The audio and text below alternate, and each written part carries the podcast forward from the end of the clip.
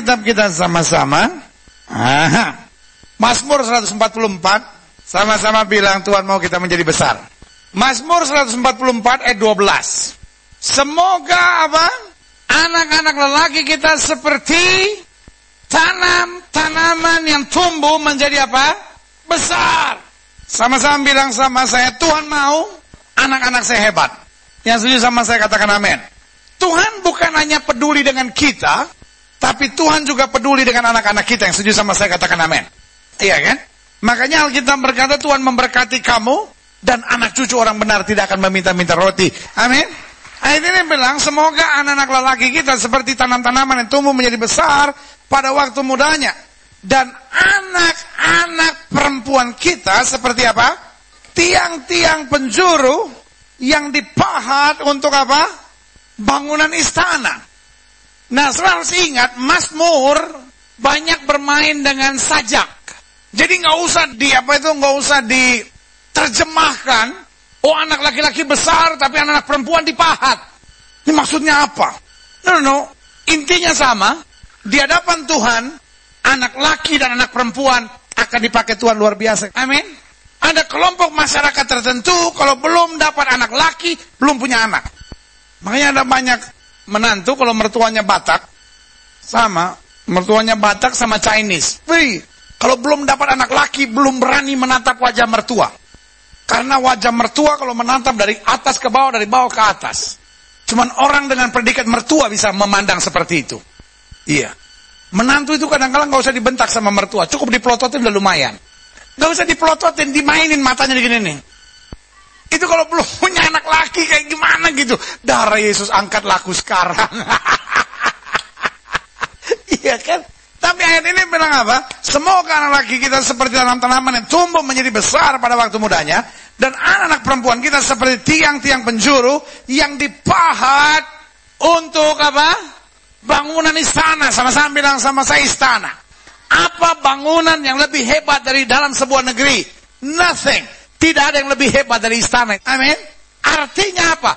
Baik anak laki maupun anak perempuan, siapapun mereka akan dipakai Tuhan luar biasa. Saya katakan amin. Nah, sekarang kita lihat selanjutnya. Markus sepuluh ayat empat puluh tiga sampai empat puluh enam.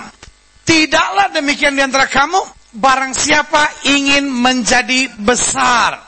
Lihat ya, Tuhan mau memberkati kita menjadi besar. Amin. Tetapi ada orang yang ingin besar. Ingat, menjadi besar adalah anugerah, bukanlah keinginan. Kalau menjadi keinginan, ini menjadi sumber persoalan. Makanya Alkitab balikin. Tidaklah demikian di antara kamu, barang siapa ingin menjadi besar di antara kamu, hendaklah ia menjadi apa? Pelayanmu. Dan barang siapa ingin menjadi terkemuka di antara kamu, hendaklah ia menjadi apa? Hamba. Ayat empat puluh lima. Karena anak manusia juga datang, bukan untuk menjadi besar, bukan untuk dilayani, melainkan untuk apa? Melayani. Dan untuk memberikan apa? Nyawanya menjadi tebusan bagi apa? Banyak orang. Nah, makanya dalam pendahuluan saya jelaskan begini. Rancangan Tuhan adalah kemajuan dan peningkatan. Amin. Kalau urusan kita sama Tuhan benar, kalau urusan kita sama Tuhan itu benar, hasilnya pasti maju dan meningkat. Amin. Hidup ini bukan bagaimana oh saya harus sukses, saya harus sukses, saya harus sukses. Saudara, gue yang kasih dalam Tuhan harus sukses, kadang-kala membuat orang menghalalkan segala cara. Nah, dunia ini penuh dengan orang-orang yang punya ambisi. Pokoknya saya harus sukses, saya harus hebat, saya harus kaya. Ya kan? Orang tua bilang sama anaknya, lu kalaupun gak bisa kaya, minimal lu cari bini orang kaya. Kalaupun lu gak bisa kaya, minimal lu cari laki orang kaya. Yang second-second asal surat-surat lengkap jalanin. Kakak, kau pikir motor ke apa? Ya, eh, hari ini saya cuma mau bilang sama saudara, prinsip hidup Kristen bukan bagaimana kaya, bukan bagaimana sukses, bukan bagaimana hebat. Prinsip hidup Kristen yang penting ada kemajuan, yang penting ada peningkatan. Amin. Bukan soal di mana kita sekarang, tapi soal apa yang akan Tuhan buat dalam hidup kita kemudian. Amin. Makanya hidup Kristen gak pernah perlu bersungut. Adik-adik yang dari panti asuhan gak usah bersungut. Jangan mikir, wah itu orang enak ya. punya orang tua, gak kayak kita. Yang punya orang tua lagi stres. Duh, punya orang tua stres banget. Iya kan? Duh, hidup ini sebetulnya kita gak usah tangisin apa yang sedang di depan kita.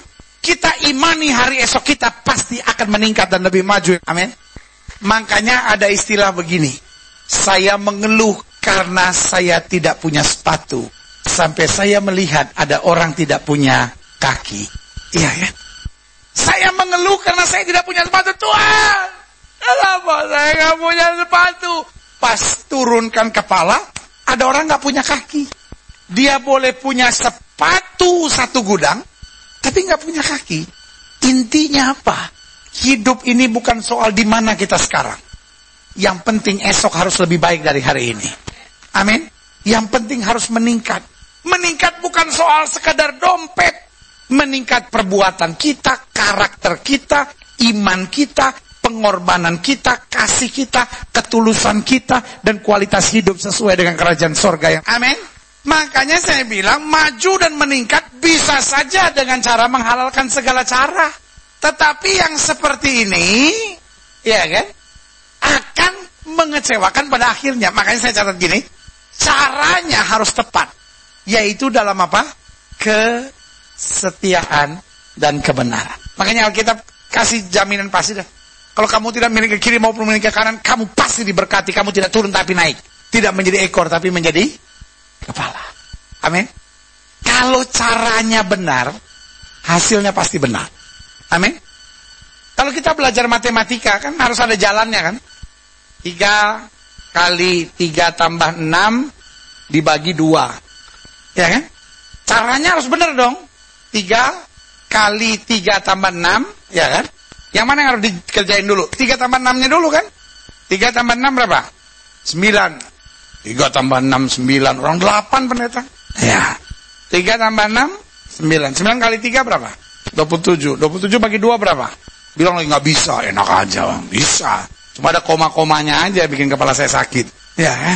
Kalau jalannya benar, hasilnya pasti so simple. Amin. Kalau langkah kita benar seturut firman Tuhan, tidak akan kita dikecewakan ya. Amin. Nah, pertanyaannya, dalam rumusan Alkitab ini, ya kan? Siapa yang disebut besar di pemandangan Allah? Amin. Supaya kita tidak mengejar pandangan manusia. Banyak orang kan senangnya pemandangan manusia. Yang pertama saya pelajari, yang memiliki jiwa melayani, bukan memerintah dan menuntut. Amin. Suami, engkau akan menjadi suami yang hebat kalau engkau suami yang mau melayani. Dalam pemandangan dunia, buh, masa suami yang harus melayani istri? Suami itu harus keras. Kalau istri banyak ngomong, diam. Sampai istri lihat suami gemeter. Seperti yang ngeliat P L N terbuka begitu. Istri yang menjadi besar. Bukan sekedar istri yang bisa pinter dandan. Pasang bulu mata palsu cuma dua detik. Wih pendeta, istri saya hebat sekali pendeta. Pasang bulu mata palsu yang setengah meter cuma dua detik. Istri saya hebat sekali pendeta. Uang lima belas juta, pergi ke mall lima belas menit, langsung habis. Masih ada tagihan tambahan sepuluh juta lagi. Istri yang besar memiliki jiwa melayani. Amin. Saudara boleh orang yang paling kaya di kota Jakarta lah. Bisnis saudara boleh paling hebat lah di kota Jakarta. Tapi kalau jiwa saudara jiwa memerintah, jiwa saudara jiwa menuntut, saya beri nama. Engkau bukan siapa-siapa, engkau hanya troublemaker dimanapun kau berada. Tapi jiwa yang melayani, itu yang saya sebut jiwa yang besar di pemandangan Tuhan. Amin.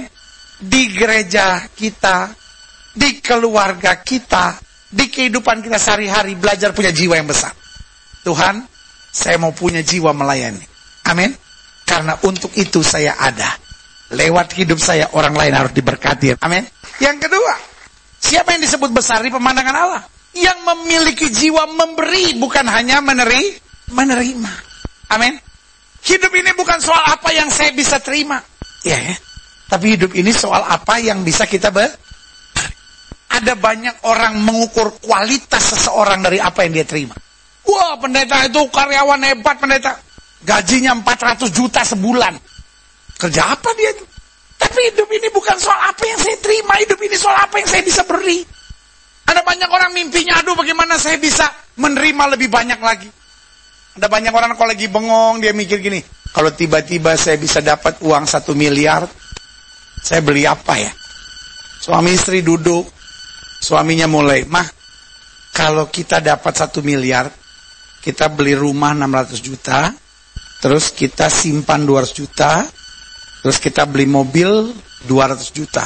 Istrinya bilang, oh jangan dong, kita beli rumah yang dua ratus lima puluh juta aja. Lalu kita simpan lima ratus. Nanti beli mobil cukup yang seratus aja. Ah, buat apa nyimpan banyak-banyak? Kita kan mau punya rumah yang bagus. Ah, kamu tuh dasar orangnya foya-foya. Ya mama terlalu pelit sih, ribut. Duitnya mana? Belum ada. Ribut sampai, udah kalau begitu kita cerai aja. Kamu tuh memang selalu gitu, kasar pak. Suaminya ini bilang, mau cerai kenapa? Ya karena kamu kalau dapat duit satu miliar, kamu akan buat foya-foya. Loh, kan duitnya belum ada. Tuhan juga gak bakal kasih. Sebab kalau Tuhan kasih, cerai dia. Mendingan Tuhan kasih sejuta sebulan aja. Supaya ngurus surat cerai pun gak sanggup dia. Malaikat bilang, biar kapok lu. Jiwa itu harus memberi. Coba kalau setiap jemaat, setiap saudara orang muda ke orang tua, ke suami, ke istri, ke selalu bertanya, Tuhan apa yang saya bisa beri? Bangun pagi suami mikir gini, apa yang saya bisa beri buat istri saya supaya istri saya bahagia? Istri juga gitu, bangun pagi mikir, apa yang saya bisa buat, uh, saya bisa beri buat suami saya supaya suami saya bahagia? Suami bangun pagi, tersenyum pada istrinya, walaupun iler masih di mana-mana. Sama-sama bilang, sama saya jiwa memberi. Kenapa Yesus kita sebut besar? Karena jiwanya memberi. Amin. Ada satu tempat yang setiap kali kita kalau rombongan ke Israel ada ada tempat namanya Jalan Salib Via Dolorosa. Ada satu tempat di mana selalu saya mengingat sesuatu yang sangat positif. Ketika Yesus menghibur perempuan-perempuan Yerusalem. Bayangkan dia nih darah lagi mengalir di mana-mana setelah jatuh dua kali, iya kan? Tiba-tiba dia menatap wanita-wanita Yerusalem dan dia bilang begini, "Jangan kau tangisi diriku." Sempat-sempatnya dia menghibur orang. Jiwanya jiwa member, memberi. Sampai di atas kayu salib, orang bilang sama dia, turun dari salib itu, buktikan bahwa engkau anak Allah, selamatkan dirimu. Dia bilang apa? Ampunilah mereka, sebab mereka tidak tahu apa yang mereka perbu. perbuat. Kita kalau lagi susah begitu, tiba-tiba ada yang berani ngomongin kita, biar mampus lu, biar mampus lu. Gua kutuk lu, ntar lu, anak-anak lu, nenek lu, semua disalib lu. Belajar punya jiwa memberi. Amin. Ketika setiap kita di tempat kerja kita selalu tanya, Tuhan gaji saya sebulan ini lima belas juta. Tuhan gaji saya di sini dua puluh lima juta sebulan. Tuhan, kalaupun saya mendapat gaji sebesar itu, saya harus memberi lebih besar dari itu. Ketika jiwa kita jiwa memberi, jangan pakai prinsip ekonomi. Bagaimana mengeluarkan sesedikit-sedikitnya untuk mendapatkan sebanyak-banyaknya. Tapi hidup Kristen, bagaimana saya bisa jadi berkat sebesar-besarnya? Karena dari Tuhan saya menerima yang tak terbatas. Amin. Yang ketiga, siapa yang disebut besar di pemandangan Allah? Yang memiliki jiwa berkorban bukan mencari keun, keuntungan. Orang miskin kalau pagi-pagi berangkat dari rumah, anaknya tanya, Papa kemana? Jawaban bapaknya apa? Cari duit, nah. Orang kaya pagi-pagi berangkat dari rumah, ditanya sama anaknya, Papa kemana? Jawabannya apa? Cari duit, nak. Sudah bisa bayangin nggak? Kalau di Jakarta ini ada tiga belas juta penduduk, lalu lima jutanya itu laki-laki, dewasa, suami dari istri, dan mempunyai anak. lima juta orang pagi-pagi keluar dari rumah, semua ngapain? Cari duit. Sudah pernah bayangin nggak cari duitnya siapa?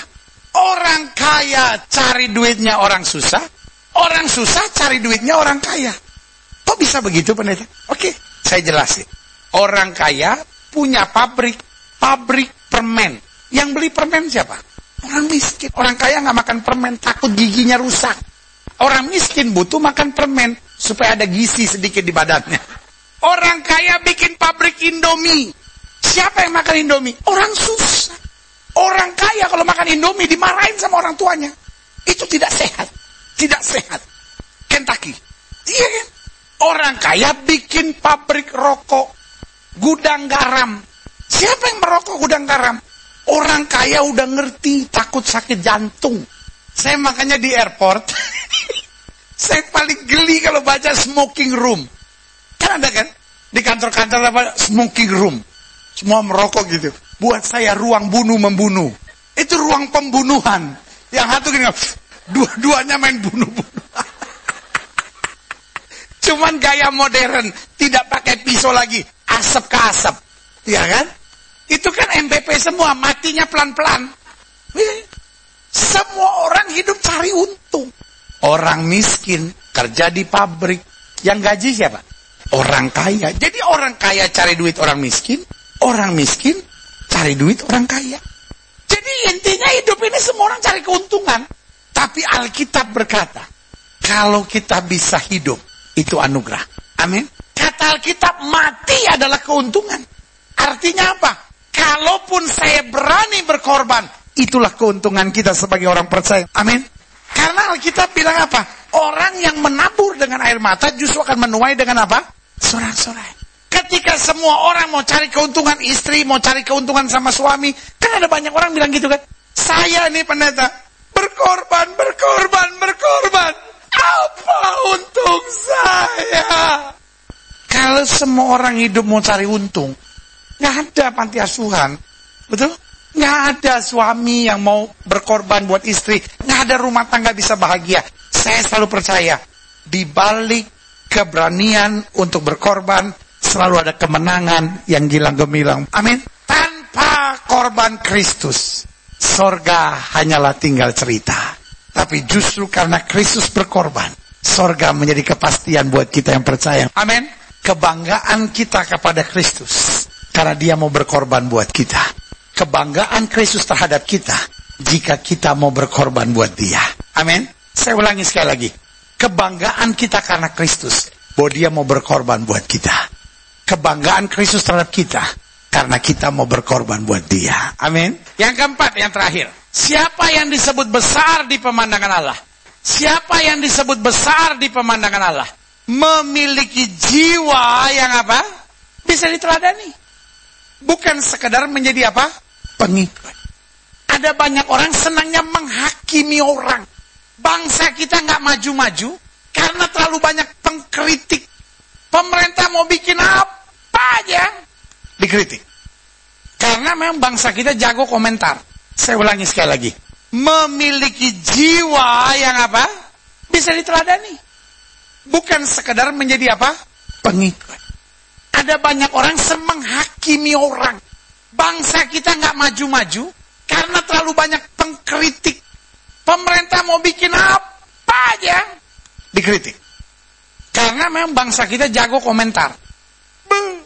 Kalau soal komentar bangsa ini, bom ledak di G B I S Kepunton, semua komentar. Tapi belum bantu apa-apa. Komentar aja dulu ya. Dunia ini kan cuma banyak orang komentar sana, komentar sini, komentar sana. Hidup ini yang perlu apa? Teladan. Ibu, kira-kira. Kira-kira. Bu, Bu,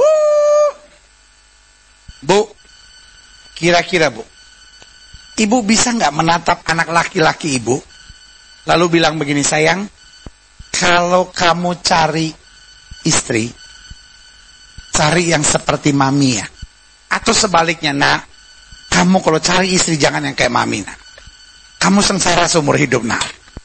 Saya ulangi sekali lagi, bu, kira-kira bu. Ibu bisa nggak menatap anak laki-laki ibu, lalu bilang begini, sayang, kalau kamu cari istri, cari yang seperti mami ya, atau sebaliknya nak, kamu kalau cari istri jangan yang kayak mami nak, kamu sengsara seumur hidup nak. Lihat papimu rambut sampai botak begitu. Bapak-bapak bisa nggak bilang sama anak perempuanmu, kalau cari pasangan teman hidup, cari yang seperti papi. Kenapa? Papi hidup benar. Amin. Bisa kita diteladani? Saya ulangi sekali lagi. Bapak-bapak bisa nggak bilang sama anak perempuanmu, kalau cari pasangan teman hidup, cari yang seperti papi. Kenapa? Papi hidup benar. Amin. Bisa kita diteladani? Ya kan? Sama seperti cerita itu. Udah tahu cerita itu kan? Ada suami mau meninggal. Dia baru bertobat. Dia baru bertobat. Pas dia mau meninggal, istrinya tanya, apa pesan terakhir kamu? sayang, kalau aku mati, kamu harus kawin sama si Joni. Joni itu musuh terbesarnya, musuh terbesarnya, musuh terbesar, musuh terbesar. Istrinya sampai menangis. Istrinya bilang begini, "Pak, aku tahu Papa udah bertobat sungguh-sungguh. Papa udah bisa ngampunin si Joni. Tapi masa aku harus menikah sama si Joni? Enggak, biar dia tahu apa rasanya penderitaanku selama ini." Jadi rupanya bukan karena pengampunan dia suruh menikah, karena memang udah tertekan selama ini sama bininya. Biar si Joni tahu apa artinya hidup dalam penderitaan.